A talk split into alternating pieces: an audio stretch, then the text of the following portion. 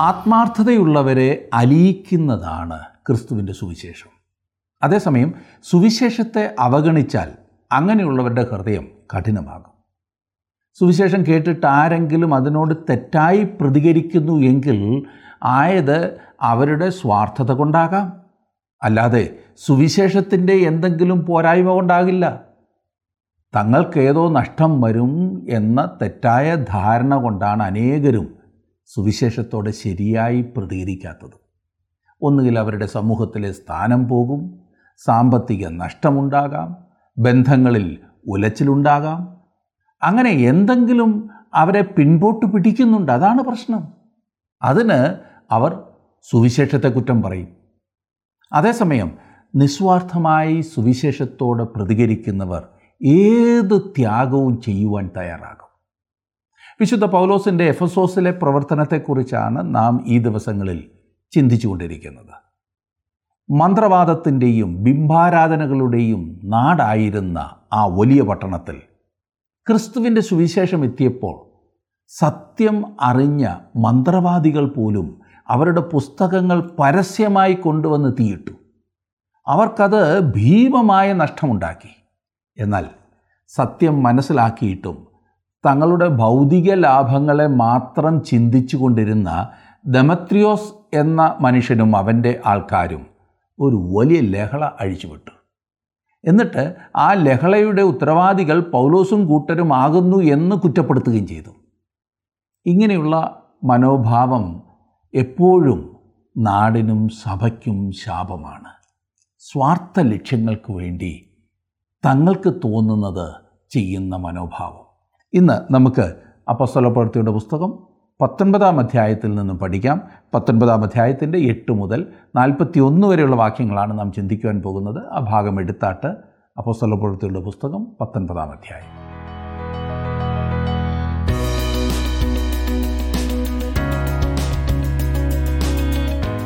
ഇന്ന് അപ്പസ്വലപ്രവൃത്തികളുടെ പുസ്തകം പത്തൊൻപതാം അധ്യായത്തിന്റെ എട്ടാം വാക്യം മുതലാണ് നാം പഠിക്കുവാൻ പോകുന്നത്. ഞാൻ എട്ട് മുതൽ പത്ത് വരെയുള്ള വാക്യങ്ങളൊന്ന് വായിക്കാം. ശ്രദ്ധിച്ചാട്ട്. പിന്നെ അവൻ പള്ളിയിൽ ചെന്നു. ദൈവരാജ്യത്തെക്കുറിച്ച് സംവാദിച്ചും സമ്മതിപ്പിച്ചും കൊണ്ട് മൂന്ന് മാസത്തോളം പ്രാഗൽഭ്യത്തോടെ പ്രസംഗിച്ചു.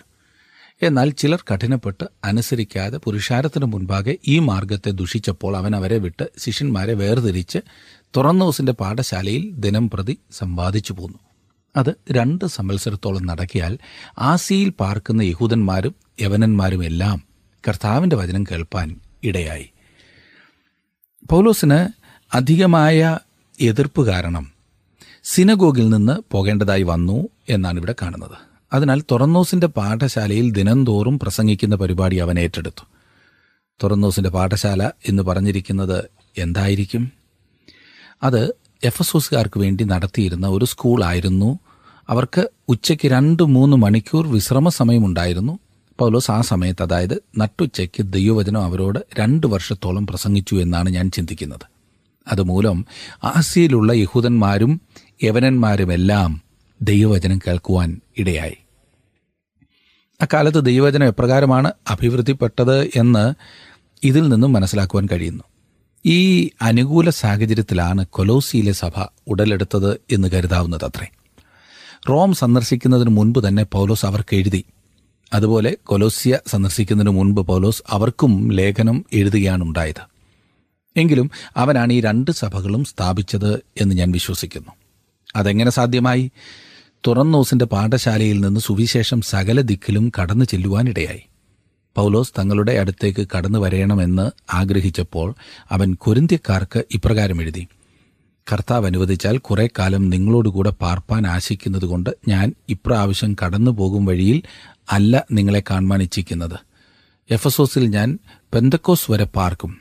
എനിക്ക് വലിയതും സഫലവുമായൊരു വാതിൽ തുറന്നിരിക്കുന്നു. എതിരാളികളും പലരുണ്ട്. ഒന്ന് കുരുന്തിയർ പതിനാറിന്റെ ഏഴും എട്ടും ഒൻപതും വാക്യങ്ങളാണ് ഞാൻ വായിച്ചത്. ആസിയയിലുള്ള എല്ലാവർക്കും കേൾക്കത്തക്ക വിധം രണ്ടു വർഷത്തോളം സുവിശേഷം മുഴങ്ങിച്ചെന്നു. പൗലോസ് അപ്പസ്തോലന്റെ എഫസോസിലെ പഠിപ്പിരിനാലായിരിക്കണം ഏഷ്യ മൈനറിൽ ഏഴ് സഭകൾ സ്ഥാപിതമാകുവാനിടയായത്. പൗലോസ് ദീർഘകാലം താമസിച്ചു പ്രവർത്തിച്ചതും എഫസോസിലായിരിക്കണം. തന്റെ മഹത്തായ ശുശ്രൂഷയും ഇവിടെ ആയിരുന്നിരിക്കണം. വിശുദ്ധ പൗലോസിന് അന്ന് ചെയ്യുവാൻ സാധിച്ച ആ ശുശ്രൂഷയെക്കുറിച്ച് ഓർക്കുമ്പോൾ എന്റെ ഹൃദയം തുടിക്കുകയാണ്. എഫസോസിൽ തുറന്നോസിന്റെ പാഠശാലയിൽ പൗലോസ് പഠിപ്പിച്ചതിനാൽ ആസ്യ മുഴുവൻ ദൈവവചനം പരന്നു. താൻ പോയിട്ടില്ലാത്ത കൊലോസിയയിലും മറ്റ് ഉൾപ്രദേശങ്ങളിലൂടെയെല്ലാം ദൈവവചനം പരന്നു. വിശുദ്ധ പൗലോസിന്റെ പരിമിതമായ സാഹചര്യത്തിൽ എത്ര അനുഗ്രഹീതമായ ഒരു ശുശ്രൂഷയാണ് അദ്ദേഹം നിർവഹിച്ചത്? ഞാൻ ഒരു സ്ഥലത്തിരുന്നു കൊണ്ട് ദൈവവചനം പഠിപ്പിക്കുന്നു. നിങ്ങളെല്ലാവരും അത് പ്രയോജനപ്പെടുത്തുന്നു. ഈ പ്രോഗ്രാം കൊണ്ട് താങ്കൾ അനുഗ്രഹം പ്രാപിക്കുമ്പോൾ തന്നെ മറ്റുള്ളവർ കൂടി അനുഗ്രഹം പ്രാപിക്കേണ്ടതിനായി അവരെ ഇത് ശ്രദ്ധിക്കുവാൻ പ്രോത്സാഹിപ്പിക്കുന്നു. അങ്ങനെ എനിക്ക് എത്തിച്ചേരുവാൻ സാധിക്കാത്ത സ്ഥലങ്ങളിൽ ഒരുമിച്ച് കൂടി അനുഗ്രഹം പ്രാപിക്കുവാൻ നമുക്കൊരുമിച്ച് സാധിക്കും. കൊലോസിയിലെ സഭ പോലെ റോമയിലെ സഭ പോലെ നമ്മുടെ നാട്ടിൽ നൂറുകണക്കിന് ഗ്രൂപ്പുകൾ ദൈവവചനം പഠിക്കുന്നതിനായി ഒരുമിച്ച് കൂടട്ടെ എന്ന് ഞാൻ പ്രാർത്ഥിക്കുന്നു. അങ്ങനെ വരുമ്പോൾ ദൈവവചനം ആഴമായി പഠിക്കുവാൻ താങ്കൾക്ക് സാധിക്കും. താങ്കളെപ്പോലെ ഈ ജീവസന്ദേശം ശ്രദ്ധിക്കുന്ന ഒരു അഞ്ചു പേരെ കണ്ടുപിടിക്കുക. ആഴ്ചയിൽ കുറഞ്ഞത് ഒരു പ്രാവശ്യം ഒരുമിച്ച് കൂടുക. സൗകര്യപ്രദമായ ഒരു വീട്ടിൽ കൂടുകയായിരിക്കും നല്ലത്. ഒന്നിച്ചു കൂടിക്കഴിഞ്ഞാൽ ചെയ്യേണ്ട കാര്യങ്ങൾ ഞാൻ ഇനിയും പറയുന്ന പ്രകാരമായിരിക്കും. പ്രാർത്ഥനയോടുകൂടി ആരംഭിക്കുക. തുടർന്ന് എല്ലാവർക്കും അറിയാവുന്ന ഒരു പാട്ട് പാടാം. പുതുതായി ആരെങ്കിലും വന്നിട്ടുണ്ടെങ്കിൽ ഒന്ന് പരിചയപ്പെടുത്തുക. പിന്നീട് ആ ആഴ്ച പഠിച്ചതായ ഭാഗം മുഴുവൻ വായിക്കുക. ഓരോരുത്തരും ഓരോ ഭാഗം വായിച്ചാൽ നല്ലതായിരിക്കും. പഠിച്ച ഭാഗത്തിന് ചെറിയ ചെറിയ തലക്കെട്ടുകൾ കൊടുത്ത് തിരിക്കുക. ഈ പഠിച്ച ഭാഗത്തിൽ നിന്ന് എന്തെങ്കിലും പുതിയ അറിവ് ലഭിച്ചിട്ടുണ്ടെങ്കിൽ അത് ഓരോരുത്തരായി പങ്കിടുക. ആർക്കെങ്കിലും മനസ്സിലാകാത്ത ഏതെങ്കിലും ഭാഗമുണ്ടെങ്കിൽ അത് ചർച്ച ചെയ്യുക.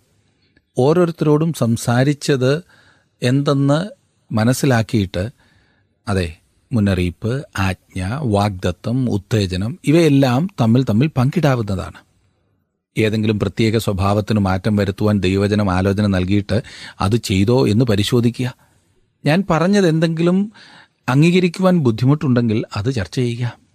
തുടർന്ന് ഓരോരുത്തരുടെയും പ്രാർത്ഥനാ വിഷയങ്ങൾ പങ്കിട്ട് പ്രാർത്ഥിച്ച് പിരിഞ്ഞു പോകുക ആഴ്ചയിൽ ഓരോരുത്തരും ഓരോ പുതിയ ആളെയെങ്കിലും കൊണ്ടുവരുവാൻ ശ്രമിക്കണം. ഇങ്ങനെ ചെയ്യുന്ന പക്ഷം നിങ്ങളുടെ ആത്മീയ ജീവിതത്തിലെ വളർച്ച അത്ഭുതാവഹമായിരിക്കും എന്ന് മറക്കരുത്. പതിനൊന്നാം വാക്യം നോക്കിയാട്ടെ ദൈവം പൗലോസ് മുഖാന്തരം അസാധാരണമായ വീര്യപ്രവൃത്തികളെ ചെയ്യിക്കിയാൽ വീര്യപ്രവൃത്തികൾ എന്നതിന് ഇവിടെ മൂലഭാഷയിൽ ഉപയോഗിച്ചിരിക്കുന്നത് ഡുനാമിസ് എന്ന വാക്കാണ്. അതിൽ നിന്നാണ് ഡൈനമിറ്റ് എന്ന വാക്ക് ഉണ്ടായിരിക്കുന്നത്. ശക്തിയായ പ്രവർത്തനം എന്നാണ് അതിന്റെ അർത്ഥം. പൗലോസിന്റെ കൈയാൽ ദൈവം ശക്തമായ കാര്യങ്ങൾ ചെയ്തു. അപ്പസ്തോലന്റെ വരങ്ങൾ അവൻ പ്രായോഗികമാക്കുകയാണ് ചെയ്തത്. എഫ് എസ് എസ് മതപരമായ വലിയൊരു കേന്ദ്രമായിരുന്നു. ഡയാനയുടെ വലിയ ക്ഷേത്രം അവിടെയാണ് ഉണ്ടായിരുന്നത്. അതിനോട് ബന്ധപ്പെട്ട ആരാധന തികച്ചും പൈശാചികമായിരുന്നു. അവിടെ ഉണ്ടായിരുന്ന എതിർപ്പിനെ നേരിടുവാൻ ദൈവം പൗലോസിന് പ്രത്യേകമായ ശക്തി നൽകുകയാണ് ചെയ്തത്. പന്ത്രണ്ടാം ബാക്കി നോക്കിക്കാട്ടെ. അവന്റെ മെയ്മേൽ നിന്ന് റൂമാലും ഉത്തിരിയവും രോഗികളുടെ മേൽ കൊണ്ടുവന്നിടുകയും വ്യാധികൾ അവരെ വിട്ടുമാറുകയും ദുരാത്മാക്കൾ പുറപ്പെടുകയും ചെയ്തു. ഇവിടെ പറഞ്ഞിരിക്കുന്ന റൂമാലും ഉത്തരീയവും എല്ലാം എന്താണ്? അവയെല്ലാം വിയർപ്പ് പിടിച്ച തുണികളായിരുന്നു എന്ന് നമുക്ക് പറയാവുന്നതത്രേ. പൗലോസ് തന്റെ ജോലി ചെയ്തുകൊണ്ടിരിക്കുമ്പോൾ ഉപയോഗിച്ചിരുന്നവയാണ് അവ. പൗലോസ് കൂടാരപ്പണിക്കാരനായിരുന്നു എന്ന കാര്യം ഓർക്കുക. ചൂടുള്ള കാലാവസ്ഥയിൽ പണി ചെയ്യുമ്പോൾ അവൻ വിയർക്കുമായിരുന്നു. അപ്പോൾ തന്റെ മുഖം തുടയ്ക്കുവാൻ ഈ റൂമാലും ഉത്തിരിയവും ഉപയോഗിച്ചിരുന്നിരിക്കണം. അവ മുഷിഞ്ഞ വസ്ത്രങ്ങളായിരുന്നു. അവയിൽ പൗലോസിന്റെ ശരീരത്തിൽ നിന്നുള്ള വിയർപ്പുകൾ അടങ്ങിയിരുന്നു. ജനങ്ങൾ വന്ന് ഈ മുഷിഞ്ഞ വസ്ത്രങ്ങൾ രോഗികളുടെ മേൽ ഇടുകയും സൗഖ്യം പ്രാപിക്കുകയും ചെയ്തിരുന്നു. ആ പ്രദേശത്ത് നിഗൂഢ മതങ്ങൾ ഉണ്ടായിരുന്നു എന്നോർക്കണം. അവർ വെള്ള വസ്ത്രങ്ങളാണ് ഉപയോഗിച്ചിരുന്നത് എന്ന് മാത്രമല്ല സകലവും ശുദ്ധവും വെണ്മയും ആയിരിക്കണമെന്ന് അവർ നിഷ്കർഷിക്കുകയും ചെയ്തിരുന്നു. എല്ലാ കാര്യങ്ങളും അപ്രകാരമായിരിക്കണമായിരുന്നു. അപ്രകാരമുള്ള പഠിപ്പിക്കലുകളെ ദൈവം വെറുക്കുകയാണ് ചെയ്തിരിക്കുന്നത് എന്ന് ചിന്തിക്കാവുന്നത് അത്രേ.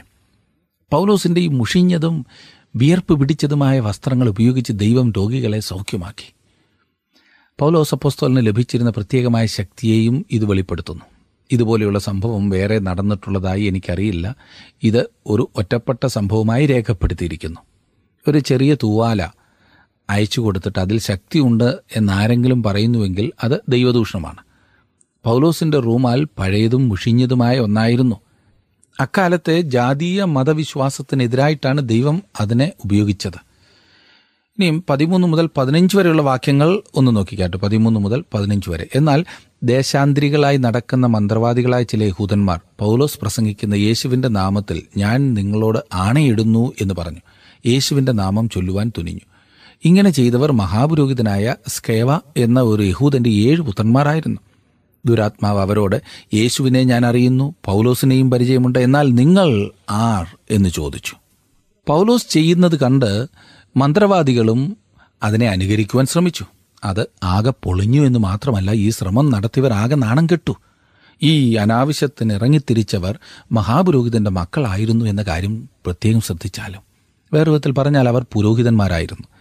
മറ്റുള്ളവരെ ദൈവത്തിങ്കിലേക്ക് തിരിക്കേണ്ട ചുമതല അവരുടേതായിരുന്നു. പക്ഷേ അവർ ദൈവനാമത്തിന് ദോഷം വരുത്തുന്നവരായി തീർന്നിരിക്കുകയാണ്.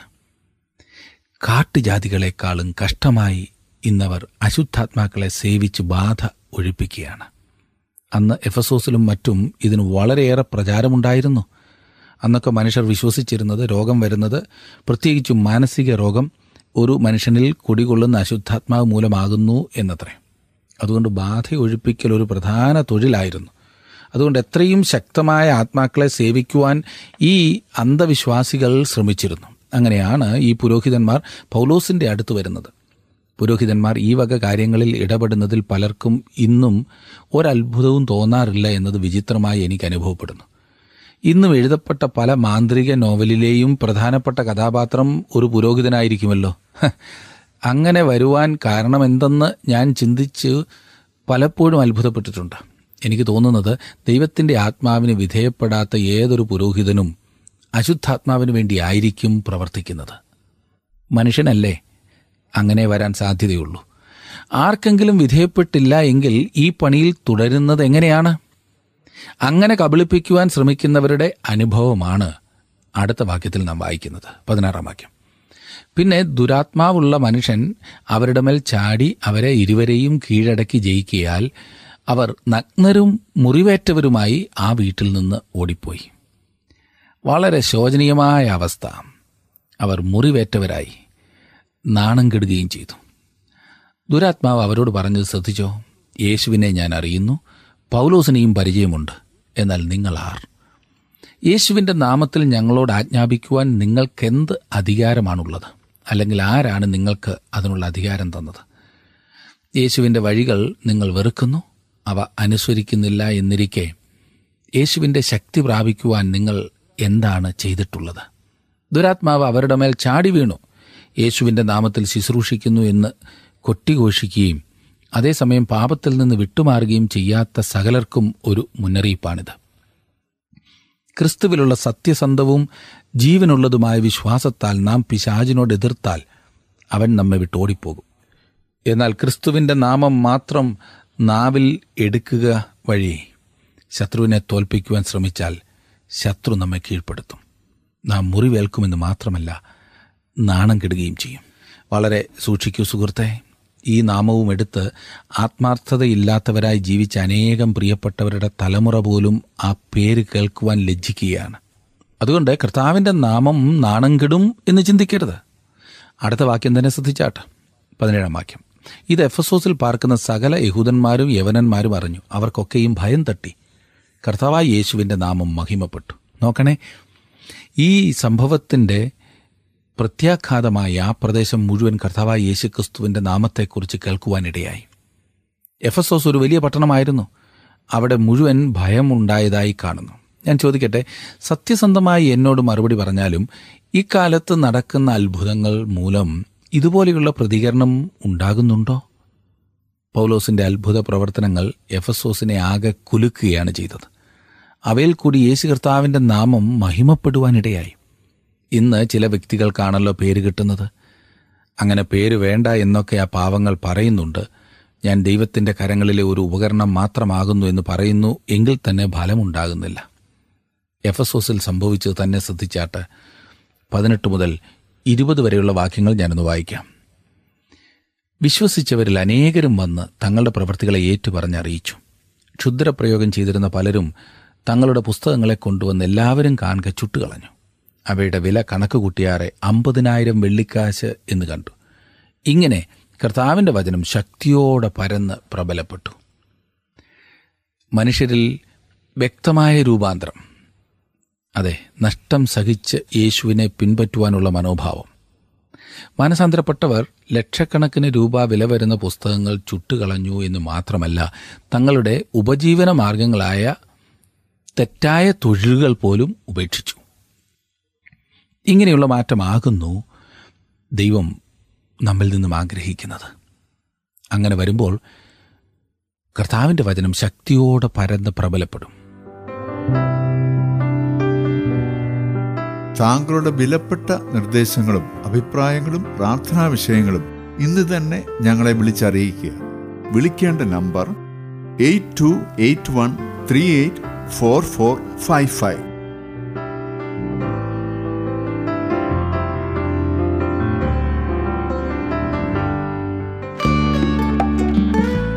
ഇന്നത്തെ പ്രോഗ്രാം താങ്കൾക്ക് ഇഷ്ടപ്പെട്ടുവോ? എങ്കിൽ ഉടൻ തന്നെ ഞങ്ങൾക്കൊരു മിസ് കോൾ തരിക. അടുത്ത വിജയി ഒരുപക്ഷെ താങ്കളായിരിക്കാം.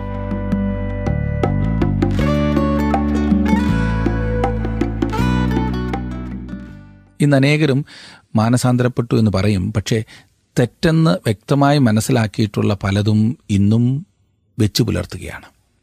ലോകപ്രകാരമുള്ള ഒരു ലാഭക്കച്ചവടമാകുന്നുവെങ്കിൽ മാത്രം മതി ഭക്തി എന്നാണ് പലരുടെയും ഭാവം. അതുകൊണ്ട് തന്നെ ആ ചിന്താഗതിയെ പിന്താങ്ങുവാൻ അനേകർ മുൻപോട്ട് വന്നിരിക്കുന്നു. എങ്ങനെയും ജീവിച്ചു കൊള്ളുക പലപ്പോഴും ഇന്നിന്നത് കൂടി ചെയ്താൽ മതിയാകും എന്ന്. വിശുദ്ധിയില്ലാതെ വിശുദ്ധനായ ദൈവത്തിന്റെ മക്കളെന്ന് പറയുവാൻ അവകാശമില്ല. ജീവിതത്തിലെ അരുതാത്തവയെല്ലാം ചുട്ടുകളയൂ. മാറ്റിവെക്കുക പോലുമല്ല. മാറ്റിവെച്ചാൽ പിന്നീടൊരവസരത്തിൽ എടുക്കുവാൻ തോന്നും. ചുട്ടുകളഞ്ഞാൽ പിന്നെ അങ്ങനെ വരില്ലല്ലോ. സുഹൃത്തെ താങ്കളുടെ ജീവിതത്തിൽ ദൈവഹിതത്തിന് നിരക്കാത്തത് എന്തൊക്കെയുണ്ട് അവയെ ഉപേക്ഷിക്കൂ. ദൈവം താങ്കളെയും താങ്കളിലൂടെ താങ്കളുടെ ദേശത്തെയും അനുഗ്രഹിക്കുമെന്ന കാര്യത്തിൽ സംശയമില്ല. ഇരുപത്തിയൊന്നാം വാക്യത്തിലേക്ക് വരുമ്പോൾ ഇത് കഴിഞ്ഞിട്ട് പൗലോസ് മക്കധോനിയിലും അഖായയിലും കൂടി കടന്ന് യെരുസലേമിലേക്കും പോകണം എന്ന് മനസ്സിൽ നിശ്ചയിച്ചു. ഞാൻ അവിടെ ചെന്ന ശേഷം റോമയും കാണണം എന്ന് പറഞ്ഞു. ഇത് കഴിഞ്ഞിട്ട് ഇവിടെ രേഖപ്പെടുത്തിയിരിക്കുന്ന അനുഭവങ്ങൾ അല്ലെങ്കിൽ സംഭവങ്ങൾ കഴിഞ്ഞപ്പോൾ എന്നാണ് അർത്ഥം. ഈ യാത്രയിൽ റോമിലും പോകണമെന്ന് പൗലോസിന് ഉദ്ദേശമുണ്ടായിരുന്നു. എന്നാൽ താൻ ആഗ്രഹിച്ച വിധത്തിലല്ല പൗലോസ് റോമിൽ പോയത് എന്ന കാര്യം ശ്രദ്ധേയമത്രേ. ഇരുപത്തിരണ്ടാം വാക്യം നോക്കിക്കാട്ട്. തനിക്ക് ശുശ്രൂഷ ചെയ്യുന്നവരിൽ തിമത്യോസ് എരസ്തോസ് എന്ന രണ്ടു പേരെ മഖദോനിയയിലേക്ക് അയച്ചിട്ട് താൻ കുറെ കാലം ആസിയിൽ താമസിച്ചു. ഈ കാലത്താണ് കുരിന്ത ലേഖനം എഴുതിയത്. തിമത്യോസും എരസ്തോസും ആ ലേഖനം കൊണ്ടുപോയി കൊടുത്തു എന്ന് കരുതാവുന്നതാണ്. അത് കൊരിന്തിയിലെ ആൾക്കാർക്ക് സംബോധന ചെയ്ത് എഴുതിയതെങ്കിലും ആ എഴുത്ത് മക്കദൂനിയിലെ ജനങ്ങളുടെ അതായത് ഫിലിപ്പി തെസ്ലോനിക്ക അഖായ കൊരുന്ത് എന്നീ സ്ഥലങ്ങളിലുള്ള സഭകളിൽ ചെല്ലുന്നതത്രേ. ഈ എഴുത്തിലാണ് തനിക്ക് എഫ് എഫസോസിൽ ഫലപ്രദമായ ഒരു വാതിൽ തുറന്നു കിട്ടിയിരിക്കുന്നു എന്നാൽ എതിരാളികളും അധികമുണ്ട് എന്നെഴുതിയത്. എതിരാളികൾ പൈശാചികമായ പ്രവർത്തനങ്ങളായിരുന്നു എന്ന് നമുക്ക് കാണുവാൻ കഴിയുന്നു. അത് വിഗ്രഹാരാധനയുടെയും അന്ധവിശ്വാസത്തിന്റെയും കേന്ദ്രമായിരുന്നു. പിശാജിനെ ആരാധിക്കുന്നവർ പോലും അക്കാലത്ത് അവിടെ ഉണ്ടായിരുന്നു. സാത്താന്റെ ആരാധന ഏതോ പുതിയ കാര്യമല്ല എന്ന് ചുരുക്കം സുഹൃത്തെ. ഇരുപത്തിമൂന്നാം വാക്യം. ആ കാലത്ത് ഈ മാർഗത്തെ ചൊല്ലി വലിയ കലഹമുണ്ടായി. അക്കാലത്ത് സഭാവിഭാഗങ്ങളോ അവയ്ക്ക് പേരുകളോ ഉണ്ടായിരുന്നില്ല. ക്രിസ്തീയ മാർഗം എന്ന് മാത്രമേ വിളിച്ചിരുന്നുള്ളൂ ആ മാർഗം. തീർച്ചയായും അത് ഒരു പുതിയ മാർഗമായിരുന്നു. ഞാൻ തന്നെ വഴിയും സത്യവും ജീവനുമാകുന്നു. ഞാൻ മുഖാന്തരമല്ലാതെ ആരും പിതാവിന്റെ അടുക്കൽ എത്തുന്നില്ല എന്ന് പറഞ്ഞ കർത്താവായ യേശു തന്നെയാണ് ആ മാർഗം. ഇരുപത്തിനാലാം വാക്യം നോക്കിക്കാട്ടെ. വെള്ളി കൊണ്ട് അർത്തിമസ് ദേവിയുടെ ക്ഷേത്ര രൂപങ്ങളെ തീർക്കുന്ന ദമത്രിയോസ് എന്ന തട്ടാൻ തൊഴിൽക്കാർക്ക് വളരെ ലാഭം വരുത്തിയിരുന്നു. ഡയാനയുടെ ക്ഷേത്രം ഒരു വലിയ ക്ഷേത്രവും വ്യാപാര കേന്ദ്രവുമായിരുന്നു. അക്കാലത്തെ പണമിടപാടുകൾ നടത്തിയിരുന്ന ബാങ്കായിരുന്നു ഈ ഡയാനയുടെ ക്ഷേത്രം. അത് പാപത്തിന്റെ കേന്ദ്രസ്ഥാനമായിരുന്നു. അതിനോടനുബന്ധിച്ച് മ്ലേച്ഛമായ സകല പ്രവർത്തനങ്ങളും നടന്നിരുന്നു എന്ന് നമുക്കറിയാം. അസാൻമാർഗികതയുടെ കേളീരംഗമായിരുന്നു അവിടെ. മതം മറ്റെന്തിനേക്കാളും അധികം അധപ്പതിക്കാം എന്നത് വാസ്തവമായ സംഗതിയത്രേ.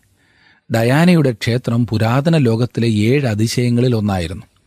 ഗ്രീക്കുകാർ പണി കഴിപ്പിച്ചിട്ടുള്ളതിലേക്കും ഏറ്റവും വലിയ ക്ഷേത്രവും അതുതന്നെയായിരുന്നു. വളരെ മനോഹരമായ ചിത്രങ്ങളും കൊത്തുപണികളും കൊണ്ട് നിർമ്മിച്ച ക്ഷേത്രമായിരുന്നു അത്.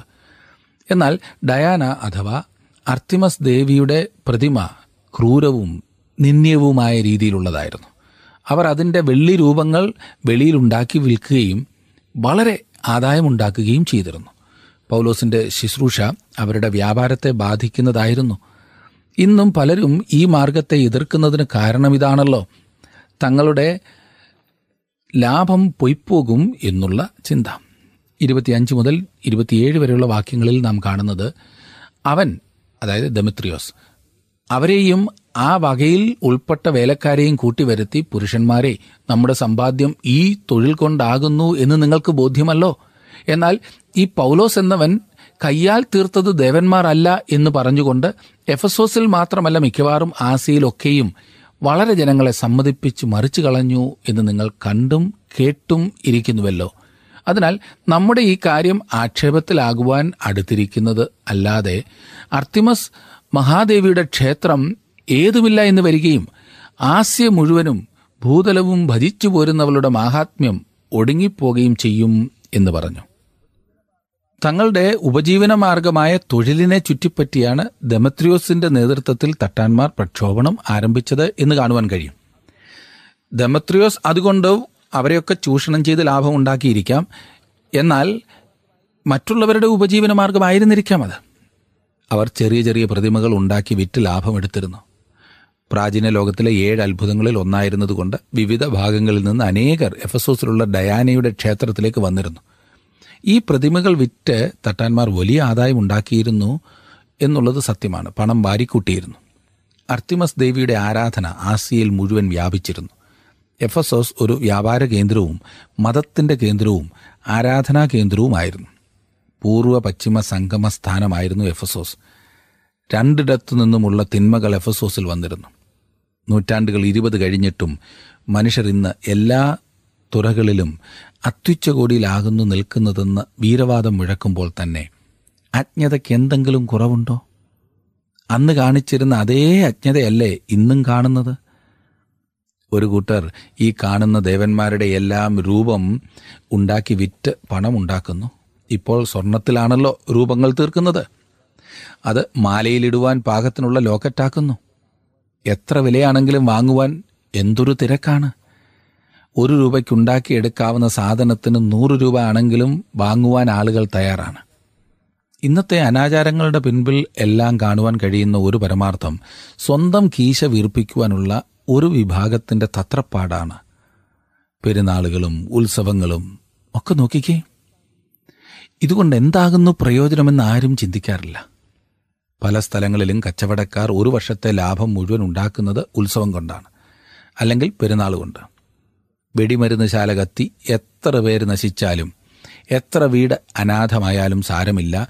ഈ കാര്യമില്ല എങ്കിൽ ആകാശം ഇടിഞ്ഞു വീഴുമെന്നാണ് ഇതുകൊണ്ട് ലാഭമുണ്ടാക്കുന്നവർ പാവപ്പെട്ടവരെ പറഞ്ഞു മനസ്സിലാക്കുന്നത്. ആരാ ഇതൊക്കെ കൊണ്ടുവരുന്നത്? പണമുള്ളവൻ കൂടുതൽ പണമുണ്ടാക്കുക മാത്രമാണ്. ഇല്ലാത്തവൻ എങ്ങനെങ്കിലും പണമുണ്ടാക്കുവാനുള്ള അവന്റെ കൊതി കൊണ്ട് ഉള്ള പണം കൊണ്ട് ഇവിടെ കളയുകയാണ്. ആന വിരണ്ട് എത്രയോ പാപ്പാന്മാർ കൊല്ലപ്പെടുന്നു. എന്നാലും വേണ്ടില്ല. ആനയില്ലാത്ത ഉത്സവം ഉത്സവമാണോ? ഒരു വിഭാഗത്തിന് ഉത്സവം തന്നെയാണ്. ആദായമുണ്ടല്ലോ. പിന്നെ ഉത്സവമാകരുത്? ഭക്തിയുടെ പേര് പറഞ്ഞില്ല എങ്കിൽ പാവങ്ങളെ കളിപ്പിക്കുവാൻ ഒക്കുമോ? ഈ പ്രകോപനം ഉണ്ടാക്കുന്നവർക്കെല്ലാം ദമത്രിയോസിന്റെ ഭക്തിയാണെന്ന് ഓർത്തോണം. വേറെ എന്തെല്ലാം മാർഗങ്ങളുണ്ട്? ഇത് പറഞ്ഞു വേണോ മനുഷ്യനെ കളിപ്പിക്കുവാൻ? ഏതായാലും ദമത്രിയോസ് യൂണിയൻകാരെ ഇളക്കുവാൻ വിദഗ്ധനായിരുന്നു. ഇരുപത്തിയെട്ടാം വാക്യം അവർ ഇത് കേട്ട് ക്രോധം നിറഞ്ഞവരായി. എഫ് എ സിയുടെ അർത്തിമസ് മഹാദേവി എന്നാർത്തു സിയുടെ അർത്തിമസ് മഹാദേവി ആകുന്നു എന്ന് എഴുതിയ കാർഡുമായി നഗരത്തിനു ചുറ്റും ജാഥ നയിച്ചു. ഇരുപത്തിയൊൻപതും മുപ്പതും വാക്യങ്ങളിൽ നാം കാണുന്നത് പട്ടണം മുഴുവനും കലക്കം കൊണ്ട് നിറഞ്ഞു. അവർ പൗലോസിന്റെ കൂട്ടിയാത്രക്കാരായ ഗായോസ് അരിസ്തർഹോസ് എന്ന മക്കതോന്യരെ പിടിച്ചുകൊണ്ട് രംഗസ്ഥലത്തേക്ക് ഒരുമനപ്പെട്ട് പാഞ്ഞു ചെന്നു പൗലോസ് ജനസമൂഹത്തിൽ ചെല്ലുവാൻ ഭാവിച്ചാര ശിഷ്യന്മാർ അവനെ വിട്ടില്ല. പൗലോസിനെ അവർ കയ്യേറ്റം ചെയ്തു കൊന്നുകളയുമായിരുന്നു.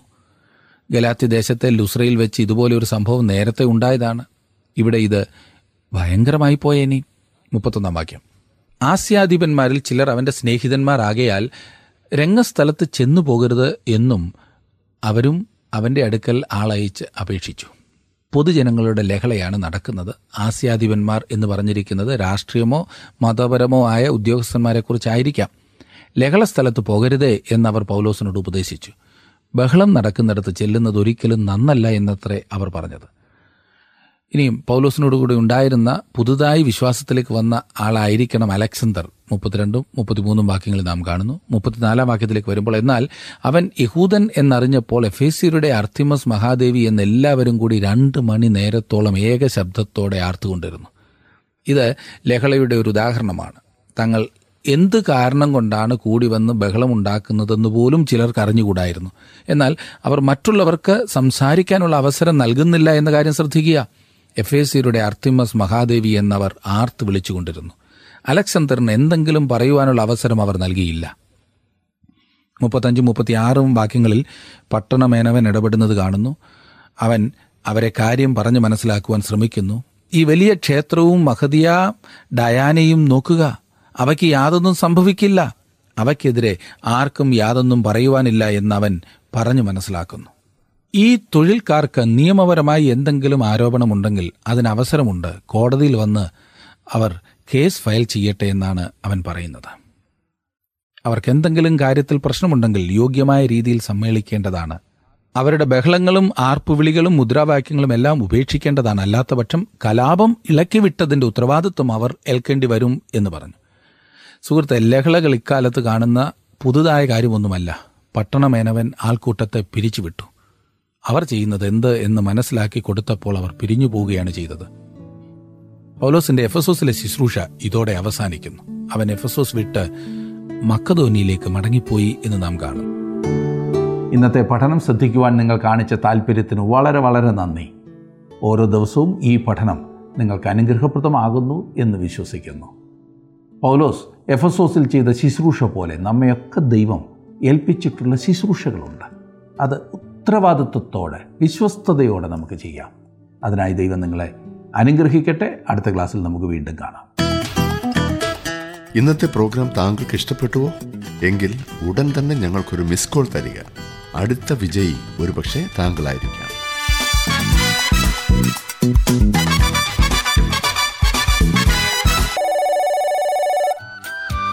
ദേശമെല്ലാം ഉണർന്നിടുവാൻ യേശുവിനെ ആശിഷമാരി അയക്കേണമേ ഈ ശിഷ്യരാം നിന്ദാസരിന്മേൽ ആശിഷമാരി അയക്കേണമേ ഈ ശിഷ്യരാം നിന്ദാസരിന്മേൽ ഉണർവിൻ വരം ലഭിപ്പാൻ ഞങ്ങൾ വരുന്നു തിരുസവിധേ. നാഥ നിന്റെ വൻ കൃപകൾ ഞങ്ങൾ കരുളു ಗ್ರಹಿಕ